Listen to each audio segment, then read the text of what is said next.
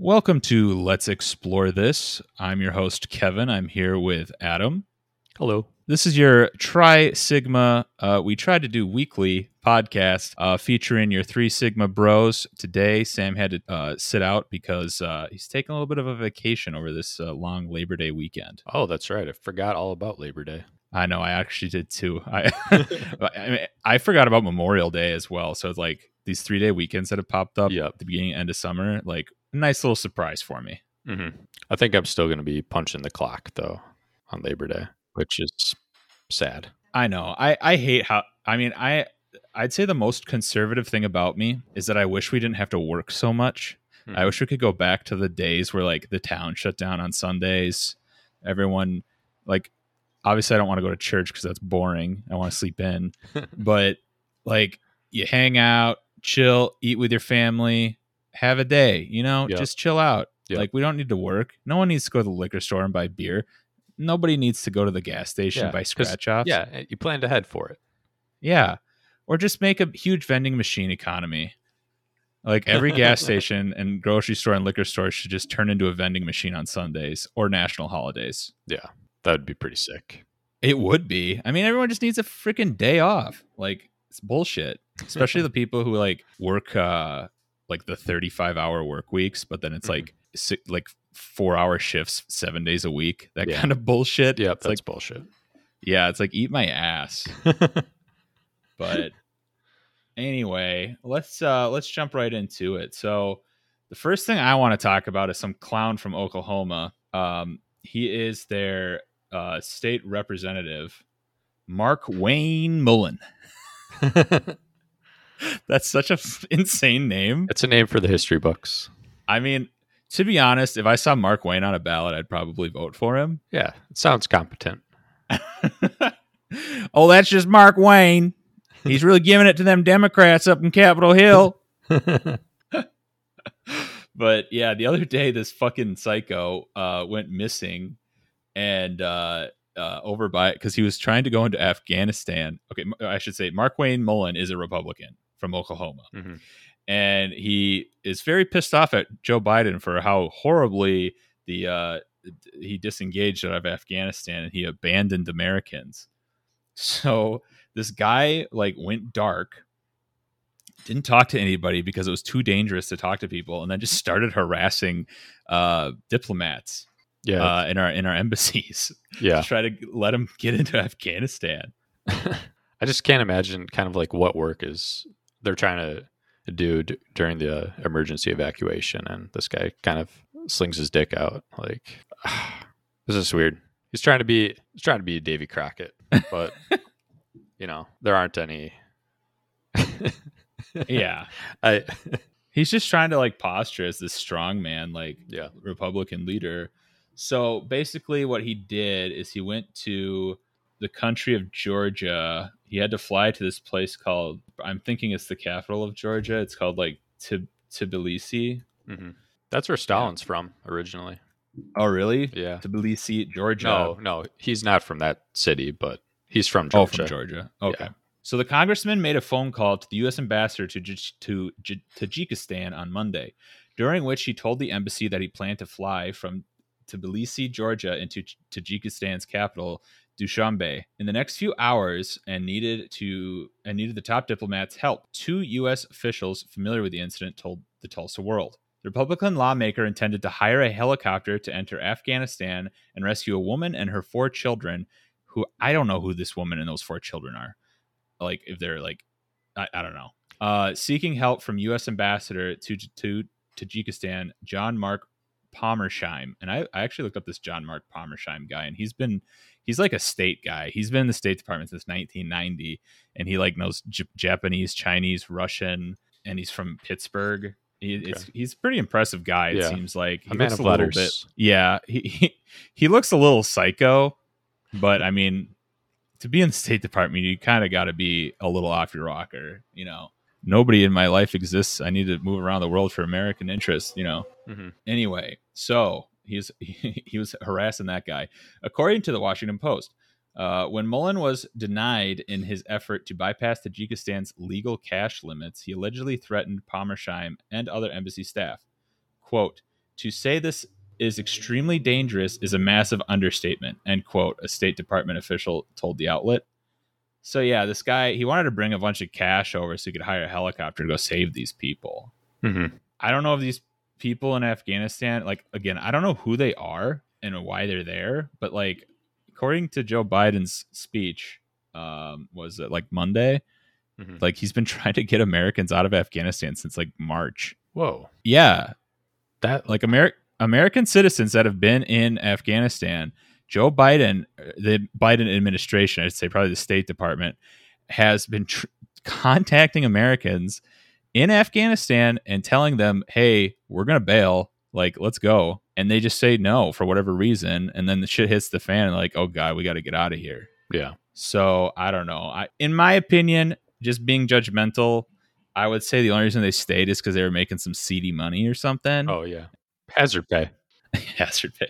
Yeah, they just wanted to uh, you know, squeeze squeeze every last dollar out of that country as they could. Probably CIA operatives. Yeah, But yeah, it- this is it's just a clown show. I mean, a lot of these Republican congressmen are just like doing really dumb stuff. Like the congressman that I like to harass on Twitter, Mike Kelly, he's the congressman that used to represent me in mm-hmm. Erie. He traveled to the border of the US and Mexico border and was just like, look at this, the wall's in disrepair. The Biden administration's doing nothing. And it's like, your boy Trump hired some freaking shoddy contractors to just like bury a pole in the ground and call it a wall. like, this isn't Biden's fault.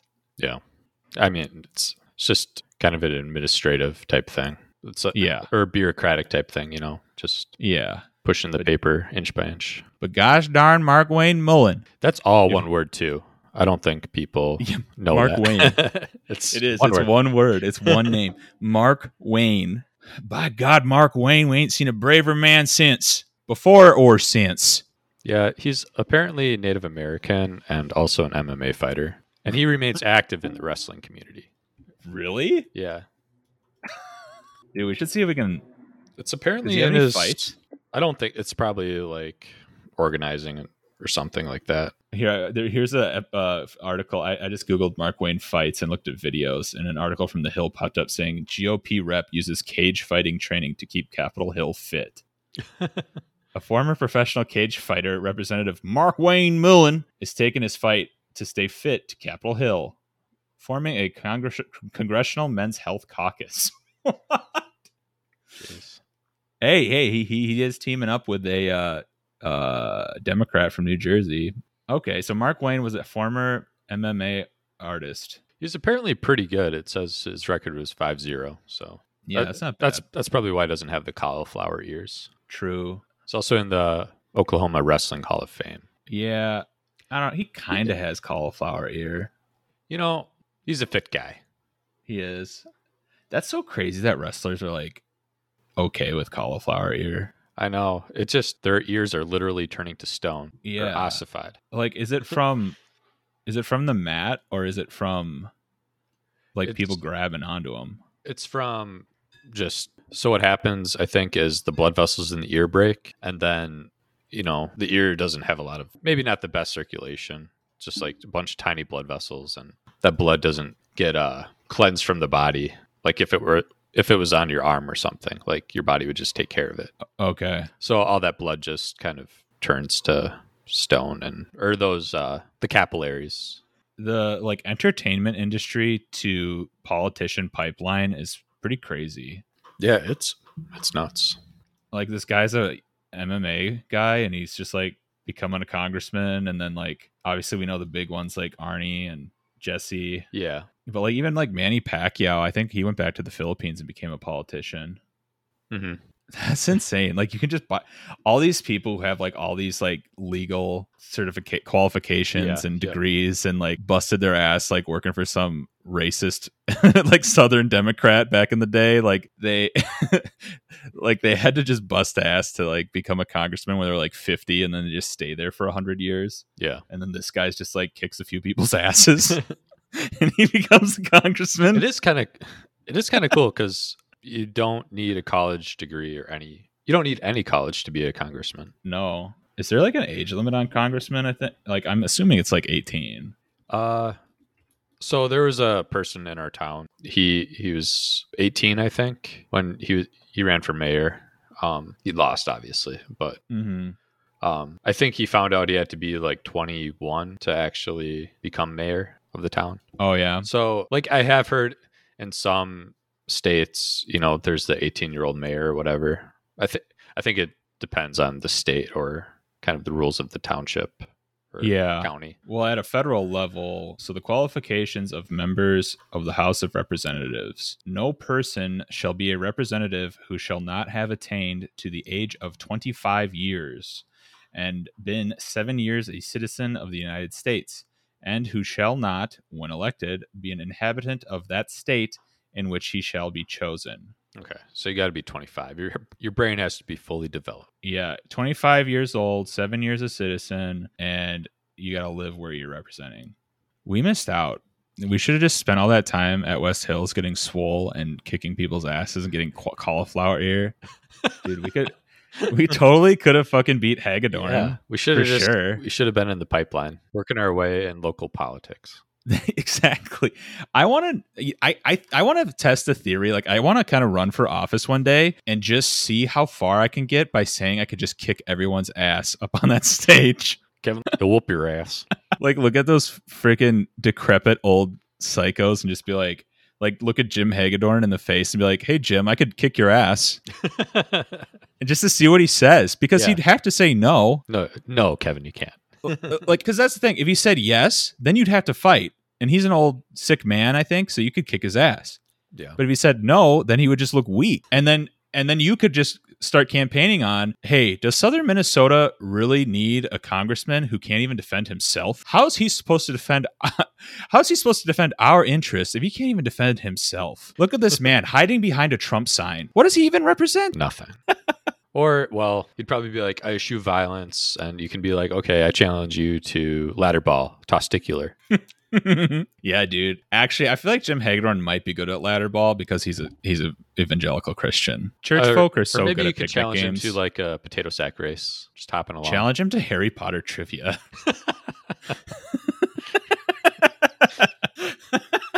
What was Snape's Patronus? but you don't know that one. Challenge him to like a game of Pokemon, the trading card games. Can you name them all, sir? this man hasn't even caught all the original 151 Pokemon. How is he supposed to represent us? oh man. But yeah, Markwayne Mullin. Mark Wayne. Oh man, Mark Wayne. He's always going to hold a special place in my heart. Well, I was going to say he's kind of a himbo man hunk, but You know what? his beard. we call it like we see it here.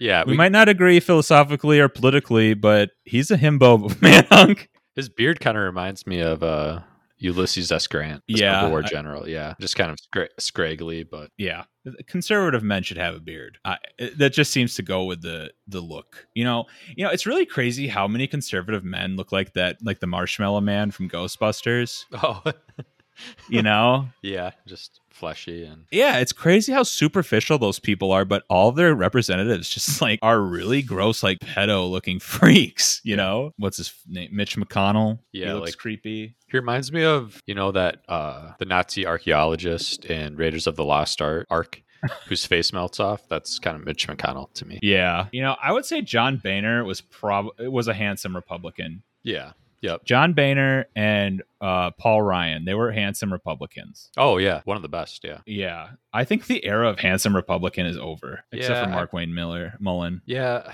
If they can, Well, because I mean, they elected Trump. if they can get into the pipeline, they can beat those people because I, I feel like they speak the language. Know, Yeah. they're still they're still of the people. Yeah, Whereas you know, if you're in Washington for eight months out of the year or whatever it is, you're just I suppose you just got to start off as a handsome person, and then you can get ugly once you've served a few terms. hmm. Because I mean, that's how like uh, that's that's kind of how the the new left or whatever is kind of all the candidates that the the new left are like attractive young people, and that's how JFK won against Nixon because he's Yeah. hot. and he he was able to look at the women with his weird skewed eye, hmm the googly eye.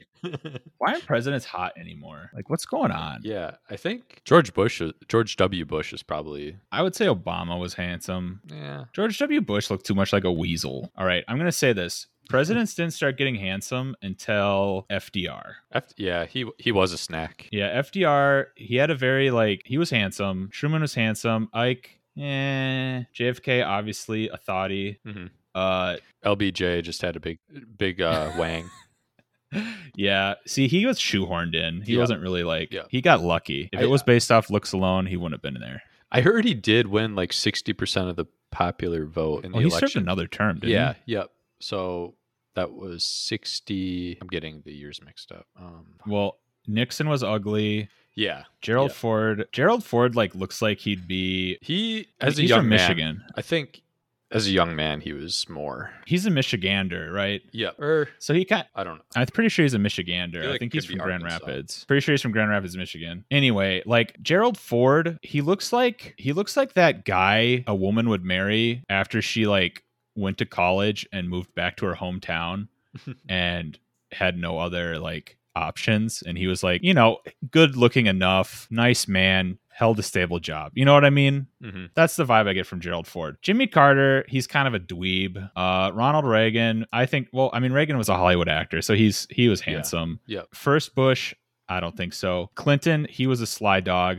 He was handsome. Mm. Uh, Bush Jr., not handsome, as I already said. Okay, Obama, to be fair, yeah, I guess W did have a unibrow, but so so do I. Well, I- like, his face is so scrunchy. Like he has such a small face. Like everything's just coupled together. he really took after Barbara. Yeah, he's not a handsome man. His da- I I will say his dad looked handsome. Okay, Look- look- you know what? I'll give up, you that. up. I know. I'm looking at the his pictures of him right now. yeah. His eyes are very. I'll give you that. The first Bush, sure. I mean, if you're a hot guy like Reagan, you're you're not gonna have a, an ugly man as your Veep, you know? Because I mean, even Al Gore was a good-looking guy. Bill Clinton's a good-looking guy. I like the picture of them in their running shorts where they're yeah, like they're about to flash the crowd. yeah. But then Obama, handsome man. Trump, obviously not. No. I, I don't understand how people think he's handsome. Like, remember that town hall they did instead of a second presidential debate? Mhm. And that lady came up and kind of roasted him on like universal health care. But before she roasted him, she's like, I just want to tell you, you look so handsome. I love your smile. It's like, what's handsome about a 70 something year old man? He's just got he's- Nothing. He's, rich in the smile. An unkempt, fake toothed, like spray tanned man. There's nothing handsome about him or redeeming about him at all in the looks department. Like I think Trump definitely has a very iconic look and he has very a lot of charisma, but he's not attractive. No. Like he he has a memorable look about him, a unique, memorable look about him. All the Trumps do. They all look like psych. Like they all. I don't know. They all look kind of. They, they look like Trumps. Yeah. Um. Like have you seen those The pictures of seat, his the dad? seat is strong. yeah, for real. um. But like in the looks department, I'm sorry, Don Trump not handsome. no. But anyway, enough of that. Um, uh, I also wanted to speak about that the Sackler family, um, the uh, the pill pushing uh, philanthropists, the uh, the blood moneyed pill popping pieces of shit. The Sackler family. Awful. So it was just, uh, I mean, I don't know how long this case has been going on. I know it's been going on for a while, but Sackler family, I think, had a majority stake and sat on the board of Purdue Pharma. And Pu- Purdue Pharma notoriously made Oxycontin, which we all know um, what has happened with Oxycontin Yeah, and opioid addiction. It's killed at least 12 people in whatever town you live in. Yeah, I mean, here according so this NPR article, uh, the Sackler family is this is part. So like basically, they they uh, a judge approved their bankruptcy deal, and so their bankruptcy deal allows them to get off scot free and take no blame or or they don't have to apologize for anything. I think the Sacklers have received some sort of like social punishment where like all those like you know shell nonprofits that funnel Yeah. money and stuff won't Yeah. take their money anymore but they basically like here we go the sacklers have been charged and say they did nothing wrong. Critics say that the introduction of Oxycontin in the late 1990s, when members of the Sackler family served on the company's board, helped usher in the opioid crisis. More than 500,000 people in the United States have died from drug overdoses involving opioids, and millions more suffer from opioid use disorder. Purdue Pharma has pleaded guilty twice to criminal wrongdoing in its marketing of Oxycontin, first in 2007 and again last year. The Sacklers have never been charged and say they did nothing illegal or unethical. It's like it, members of the Sackler family like were telling like all these big pharmacies like Walmart and stuff to like keep pushing those pills. Yeah.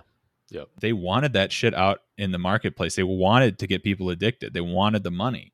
Well, and f- pharmacy reps, you know, they could they were just making money hand over fist, you know. Yes, dude, that's like, so bri-. Like bribing doctors and I don't know. Yeah, it- you know, it's insane how much just buying people like lunch and dinner will like get you. Mm-hmm. I mean, these people like that's why they had to outlaw entertainment. Like, you, if you're a pharmacy rep or a medical sales or whatever, you you can't entertain these people anymore. Mm-hmm. And it, it's just disgusting to me that like a doctor who has to take that Hippocratic oath or whatever will completely forego their morals and their oath because their friend, the salesman or saleswoman, took them golfing and bought them an expensive bottle of wine. Yeah.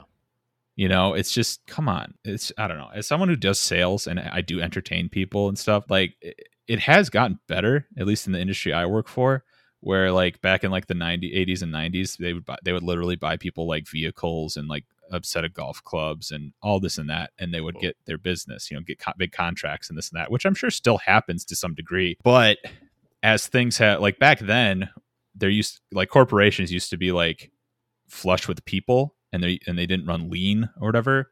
So you know there's a lot of downtime. Like your buyer or whatever would go out and have beer with you and stuff like that at lunch. Mhm. Where now they have to like actually work because the, all the people who assisted that buyer are now gone and those positions were eliminated. But still, it's just like it's just stupid. Like that's it's this is people's lives, you know. But yeah, so basically, I feel like they kind of got off with a slap on the wrist. So, if I'm reading this right, they paid four billion dollars in rest supposed restitution, but they get to keep six billion dollars. So, I mean, a billion dollars, Yeah. yeah, so much money. So, six billion might as well be. They still have their ten billion. The deal grants release from liability for harm caused by Oxycontin and other opioids to Sacklers, hundreds of their associates, as well as the remaining empire of companies and trusts. In return, they have agreed to pay roughly $4.3 billion while also forfeiting ownership of Purdue Pharma. In his bench ruling, Judge Drain, which is kind of a cool name, acknowledged the devastating harm caused by Purdue Pharma's opioid cri- products which he said contributed to a massive public health crisis. But then it says the Sacklers, who admit no wrongdoing and who, by their own reckoning, earned more than $10 billion from opioid sales, will remain one of the wealthiest families in the world. That's so stupid Yeah. the the part of this article that really like I didn't really sit well with me was uh, what like what's gonna it's like the aftermath here. So the new company that emerges from the ashes of Purdue Pharma will be allowed to continue making and selling opioid products, including OxyContin. Mhm. But architects of this deal say future opioid profits will go to help fund drug treatment programs. Purdue Pharma itself will reemerge from bankruptcy as a new company operated as a form of public trust corporation. Public trust corporation. You know, with like uh, those rehab centers, they cost so much money. Have you have you heard of like instances where like insurance companies pony up the money for people to go there? Have I you heard of that at all? suppose. No, I mean, I I could see them doing it, but not. I don't know. Somebody told me, and I could be wrong here. So, but he told me like his daughter stayed at one of these places, and you know all the with all of, like the medical stuff that was wrong with her, like it ended up costing like half a million dollars. I don't know. I want to say a farm, uh, in, depending on your insurance, I suppose. I want to say insurance would Or- pay for that Or I'm not sure. like, Maybe it was the state. I don't. It was something crazy though. yeah, I- if you're going to rehab, you're on the hook for for some dough, unless you're like literally have zero dollars and you get in some state funded or Christian church funded nonprofit thing. Like if you're trying to go to like a real place where you're actually going to get a lot of help,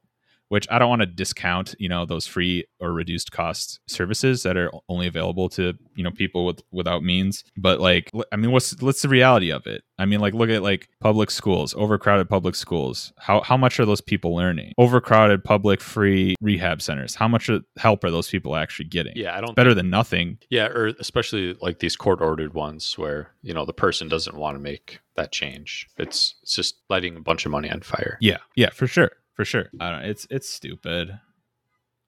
I mean, I think a lot of drug use is either I mean like in the case of like opioids obviously it was just irresponsible doctors Mhm. and pharmacy companies just Mhm. pushing pills. Yeah. Um but you know I think a lot of the drug use and stuff just comes from mental health problems or Yeah.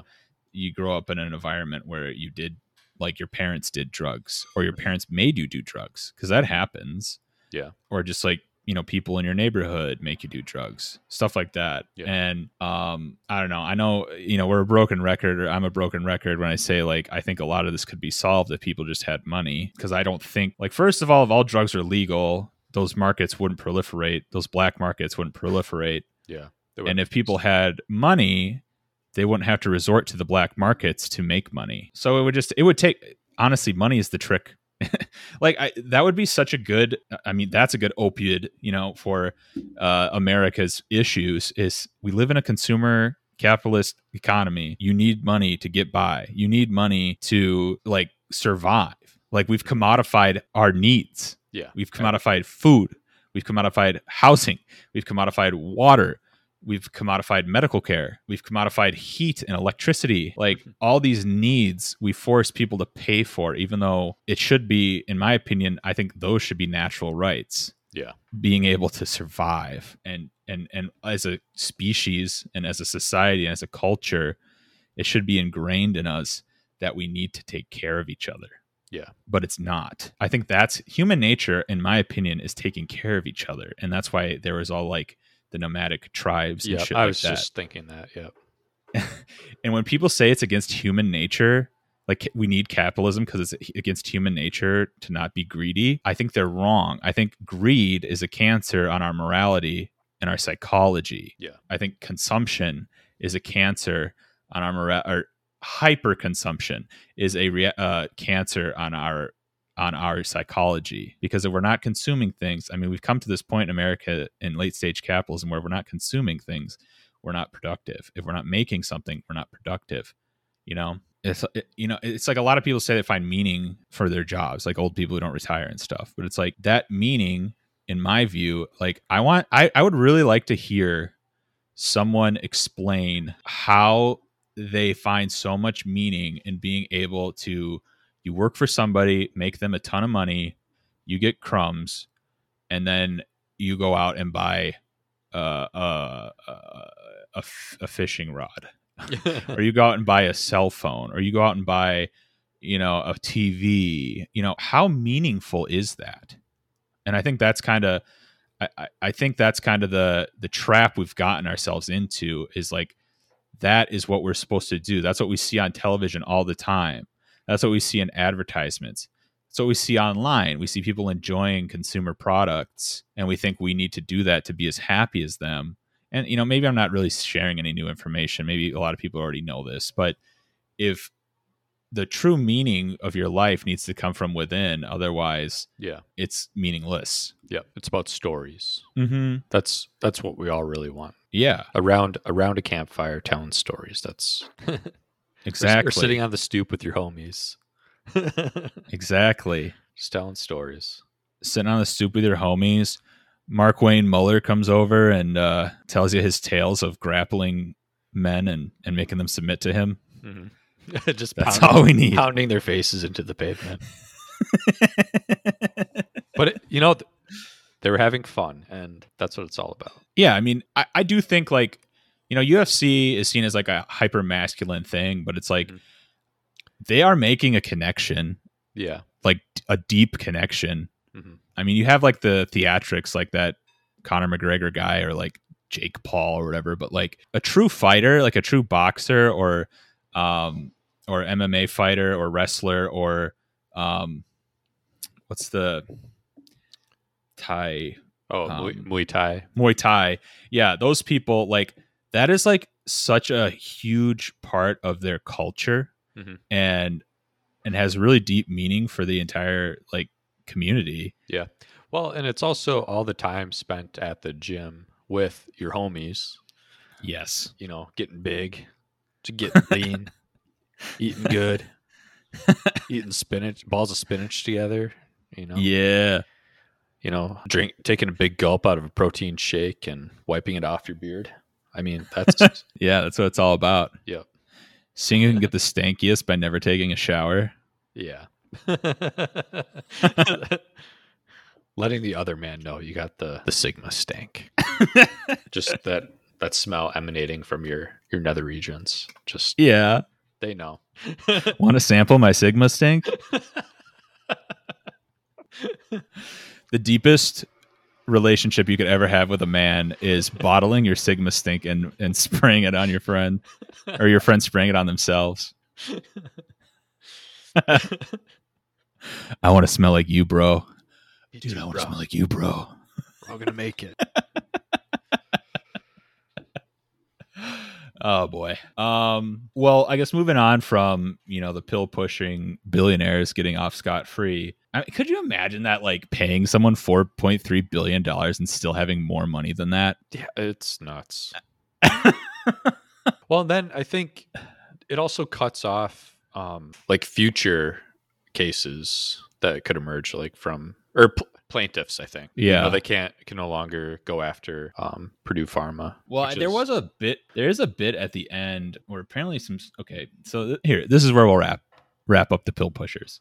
Uh, an appeal by the DOJ could be the final hurdle. NPR reported on Tuesday that Purdue Pharma and its attorney launched a behind the scenes pressure campaign aimed at convincing the DOJ not to challenge the plan in court. NPR acquired an early draft of a letter distributed by the drug company to groups supportive of the bankruptcy deal. The letter is framed as a direct appeal to the DOJ officials and purports to be written by those injured by the company and, and members of the Sackler family. Quote, We collectively speak for the overwhelming majority of the state and local governments, organizations, and individuals harmed by Purdue and the Sacklers, end quote, the letter states. There is no mention in the document of the company's role launching the effort or crafting the message. Ryan Hampton, an opioid activist who served as on a key committee negotiating the bankruptcy deal, expressed outrage at Purdue Pharma's effort. Quote, this letter was highly inappropriate. It was wrong, end quote, Hampton told NPR. Quote, it was written, proposed, and pushed at the 11th hour at the beckoning of Purdue Pharma, end quote.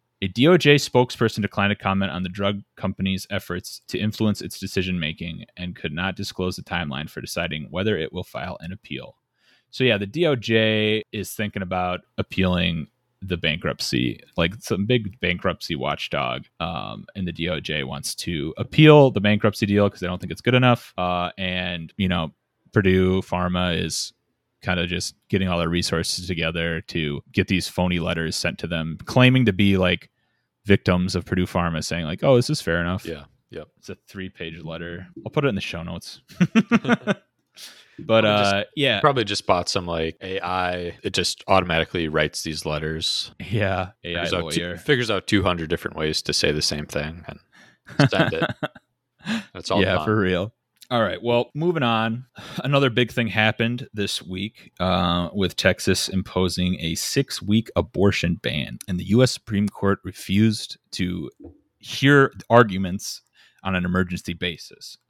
So I do want to point out that even though I think this is bullshit and this is a direct uh, correlation to Trump having being able to choose three justices, there is still light at the end of the tunnel, however dim, because they're just saying they're not going to hear it on an emergency basis, but the decision will be made on it next June 2022. So they're still going to hear arguments against it, but for the this almost one year time, Yep. they're going to allow it to persist, Yeah. which is too too long. Mhm. It shouldn't even persisted for a, a second, you know. Yeah, it's strange times. So I, le- I guess let's get into some some weird shit about this this law. So Texas, this is from Reuters. Texas's ban has so far survived legal challenges, partly because of an unusual feature that leaves enforcement up to individual citizens, who could collect cash bounties of at least ten thousand dollars for bringing successful lawsuits against women who seek abortion after their sixth week of pregnancy, or those who help them. So that means doctors. Yeah. So the practitioners and the women are holding the bag here. Yeah, the the bounty is probably the most horrifying aspect. I know that's so bizarre. Like I wouldn't be surprised if there was a, a, a situation where like a mom or a grandma or you know grandpa or father like rats out their own child. Yeah. You know, it's just so dumb. And I think I kind of I read somewhere that like these things like these claims are going to be easily dismissed, but the problem is the cost to go to court. Yeah. So this stuff would like end in I think it's called litigation. It's like the pre-trial shit. Mhm. Like they basically say, "Hey, if I write you a check for 2 grand, will you just stop instead of taking it to court?" Cuz then it's Yeah. just cheaper for them, for the victim. But it's like it's it's just stupid and, and and Texas like they passed a shitload of laws uh on Wednesday on top of this abortion one um, like allowing people to carry guns around without a permit, banning critical race theory in school, uh, suppressing laws. Like they got rid of the like, I, they like added voter ID requirements to, I think, mail-in voting and and drive-through voting or something. Like they got rid of drive-through voting. Like all these popular things that you know made the turnout go nuts, you know, in the last election. So I I don't know. They're just it's just voter suppression, uh suppression of women's right. But I mean, I think it's it's pretty ballsy to in one day outlaw abortions like this and legalize carrying a gun willy nilly. like you have to have a lot of confidence there. But I don't know. I mean, do you have any opinions on this other than it's bad? Yeah, that's I mean basically my opinion on it. Yeah. I mean th- some of the nuance I don't not it's maybe not necessarily important, but yeah. um, I mean, I just think one I guess one thing I want to take away from this is like I I mean it's clear to me and I think pretty much everyone who listens to this podcast that Republicans are psychopaths and they're stupid and they do bad things. But like one of the first things like responses to come out of like um, a CNN anchor. Well, actually I do want to say before I get negative, I want to say this. Nancy Pelosi did tweet uh, yesterday. She said the court's cowardly decision to uphold a flagrantly unconstitutional assault on women's rights and health is staggering. The House will bring up Congresswoman Judy Chu's Women's Health Protection Act to enshrine into law reproductive health for all women across America. Every woman has the constitutional right to basic health care. SB 8 is the most extreme, dangerous abortion ban in half a century, and its purpose is to destroy Roe v. Wade, and even refuses to make exceptions for cases of rape and incest. This ban necessitates codifying Roe v. Wade. So now, like it's the the, the wheels are turning for it to become federal law, and hopefully, I mean, I don't know how the Re- Democrats would p- pass that. Um, I don't know if there's any Republicans in the Senate that would I mean give like they need 10 votes. they have you know it's a tie in the Senate, so the Vice President Kamala Harris could Democrats could do whatever they want, but they're not going to. But isn't it I thought that was only like during budget reconciliation. I guess that's the thing is like when they were talking about the minimum wage thing like I forgot what they said. That thing that no one has ever heard of is the reason why they didn't put it in the bill. So I mean, can they pass anything through budget reconciliation because I think it needs to be pertaining to the budget in order for them to pass by a simple majority. So like anything else would actually still need like what they need to do is get rid of the filibuster. That's what they would have to do. They'd have to get rid of the filibuster so that any anything that gets on the Senate floor can be passed by a simple majority. I mean, in my opinion, I think we should get rid of the the Senate completely. I think the Senate is a stupid institution and it's very undemocratic. I mean, it's it's completely insane that like during the Trump tenure when the Republicans did have the majority, like what was it? Like even though there was a majority of Republicans, they were representing like 10 million fewer Americans. Oh, yeah, Like, probably, it- probably. Yeah, like I, it, I the numbers I Probably come to my mind are 10 and 40 million. Okay. So it, it's like these Republicans are coming from smaller states like Wyoming and mm-hmm. Montana and Ohio, or well, Ohio's actually pretty big.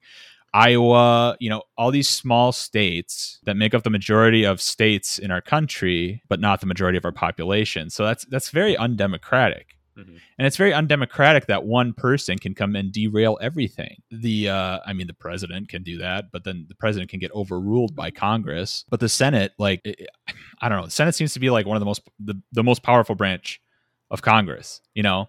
So eh, it's just stupid because you got assholes like Joe Manchin who sit there and like take away uh like oh, let's press pause on that three and a half trillion dollar Bernie budget plan. Yeah. Which even that, you know, that amount of money, still not enough. It's- No. It's, still a third of what's probably required to have a good America. Yeah, and I mean, I was I was listening to Joe Biden's speech, um, and he, you know, he brought up the fact that we were spending three hundred million dollars a day for twenty years going to war, and I mean, I guess that is the war cost, you know, half as much as Bernie's plan.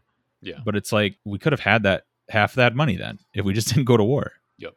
You know, and and instead they're giving they- just like they're trying to expand the military budget by 25 billion dollars even though we're supposedly going into a peace t- peacetime which you know i guess i feel like they're going to argue that we're never at peace because there's always terrorism Mhm. but it, it's i don't know it's just so short-sighted completely but um anyway like i guess i what i want to say is it looks like the democrats might nut up and and get this stuff taken care of uh, I think like during the Obama like supermajority, I want to say there's still like some anti-abortion Democrat. Uh, I don't know how many of those still exist, but I know they do exist. Yeah.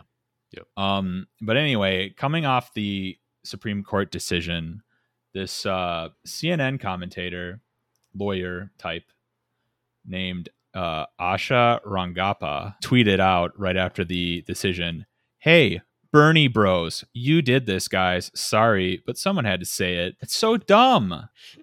Bernie Bros voted for fucking Hillary. I mean, I know a lot of them voted for Trump, but like, come on, dude. No, the Democrats did this. It's it's so stupid. This is something I hate about mainstream Democrats is they blame the voters for everything. Mhm. Like they make us feel like we're in a bad situation and they're the only ones who can fix it and then they refuse to fix it when we give them power. And so they prop up some shill like Hillary Clinton, cheat her in to the nom, and then blame Bernie Bros for her losing. She had the entire backing of the Democratic Party and all their political and fundraising arms and still lost. She ran a bad campaign. Nobody likes her and she lost. She lost because of herself. Yeah.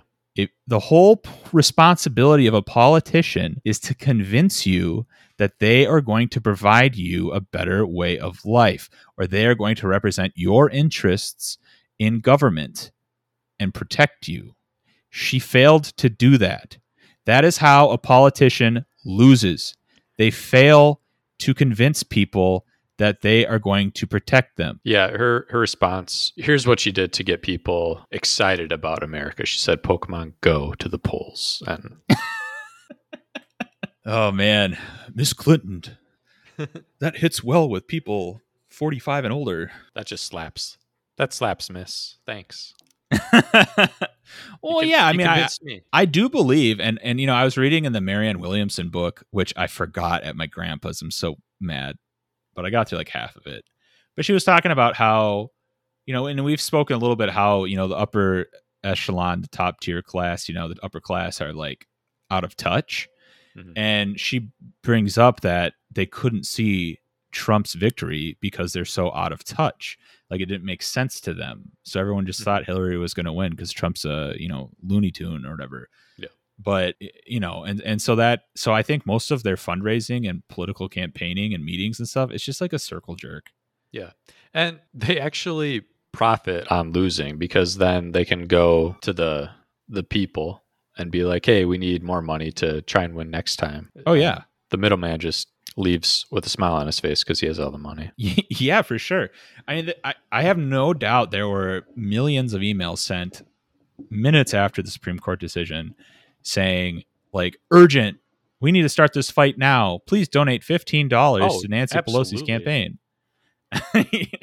you know, and so that's that's what they're doing. They're And just making money off of it. That's all they did it for. They're I don't think Yeah. they're ever gonna try and come to a solution. They they don't want a solution. It doesn't pay. yes, yes. It doesn't keep And them in power. Exactly and i and i have a very you know i have a very good feeling that millionaires which are the people who represent us in our government are very self-centered and selfish and so like i don't i honestly don't think nancy pelosi cares about poor people um you know i hope this tweet that she said is in in earnest but she's not going to get an abortion anytime soon Like, so I don't think, I don't think, uh, I don't think she really gives a shit. But hopefully she does. I mean, at least she said something. Anyway, so that is uh, just uh, a little bit of what's going on in Hell World today.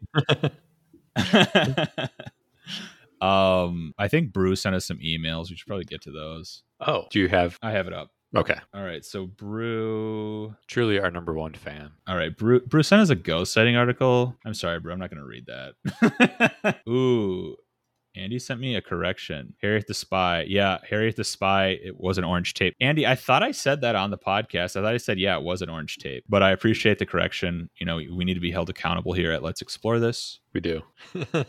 Bruce said, uh, "You're welcome, Sam." In response to the uh, giving him a ride home, and he said, "Thank you for taking your shirt off to properly respect Rammstein." All right, all right. So here's a little interesting read.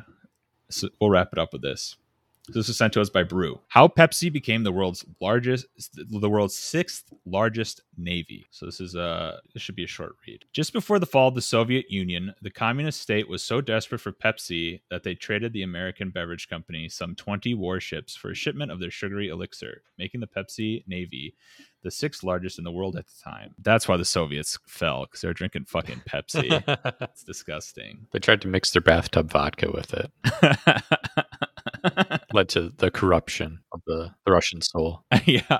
Oh man. In 1959, just two years after the first intercontinental ballistic missile test forced both the US and Soviet Union to reassess their approach to nuclear deterrence, then Vice President Richard Nixon and Soviet Premier Nikita Khrushchev both attended the American National Exhibition in Moscow's Moscow's Sokolniki Park. As the two men exchanged bars about the eff- efficacy of each other's each nation's uh, respective economic model, head of Pepsi International Donald Kendall decided to break the ice with a few small cups of their namesake soda.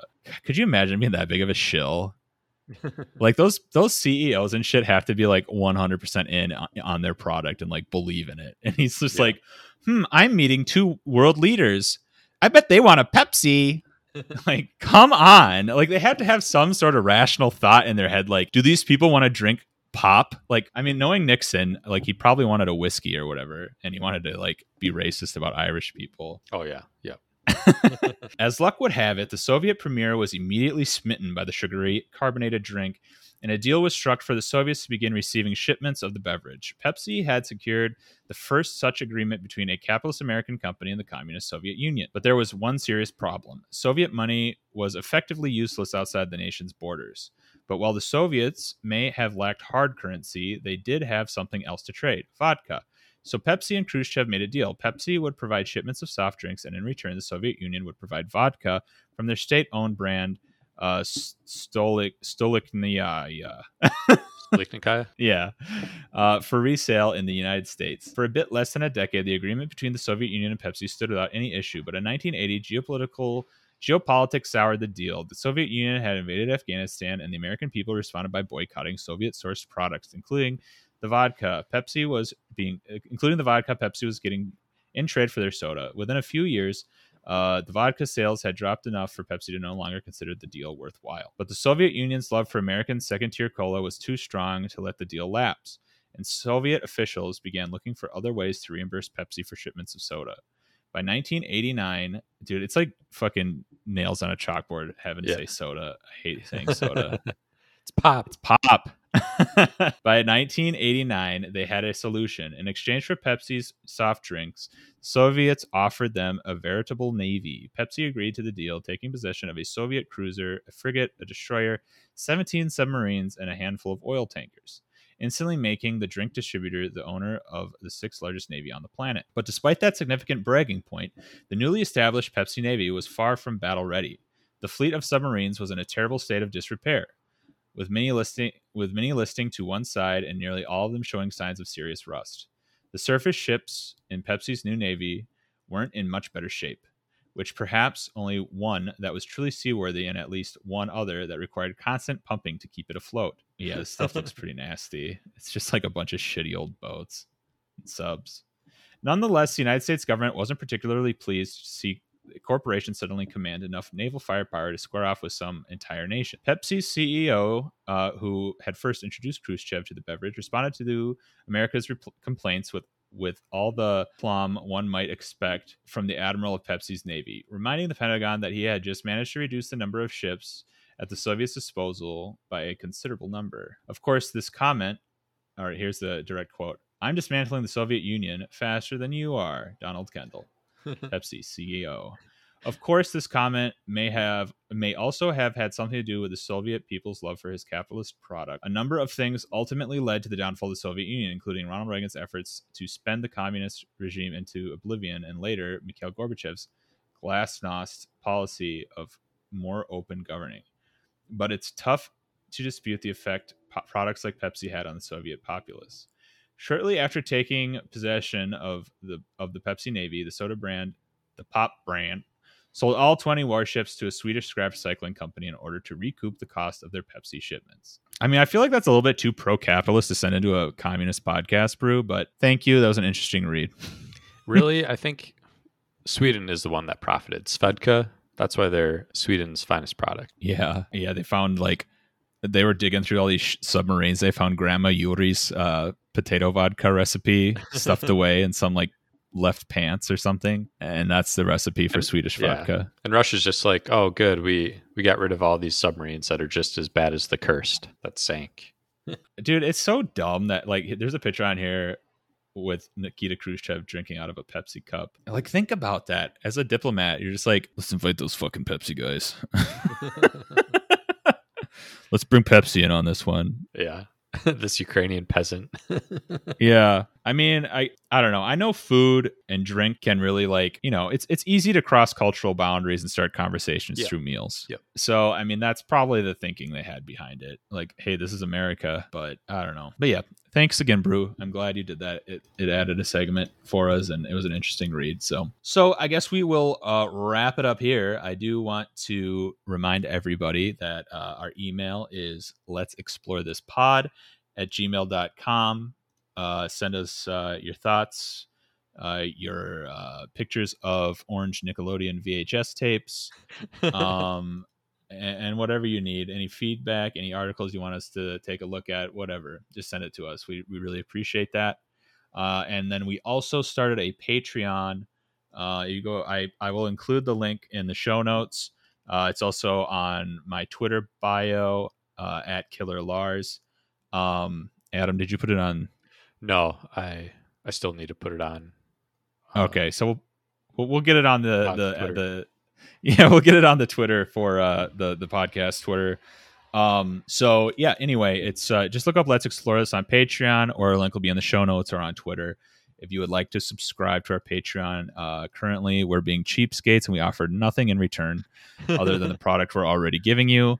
But the tier is called Friend of the Pod, and we'll give you a shout out at the end of the episode once you uh, once you uh, uh, subscribe. So if you want to hear me say your name, subscribe. Three bucks a month. Be a friend of the pod. And then uh, if you want to talk about the Twitter stuff, Yeah, uh, you can follow us at explore underscore pod. We'd really like you to be our our 200th follower. dude, we're still at 199. Like seriously, guys, get on that. You can be number Yeah, 200.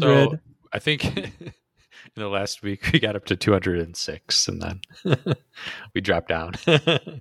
Keeps going up and down. yeah, it's real teeter totter or seesaw. Yeah, 200 seems to be our uh, a ceiling right now, a little barrier that we need to get through. So we'll we'll get there. We'll get there. All right, everybody. Well, thanks for listening. We appreciate you, and have a swell uh, whatever you're gonna do after this. Yep. Bye bye.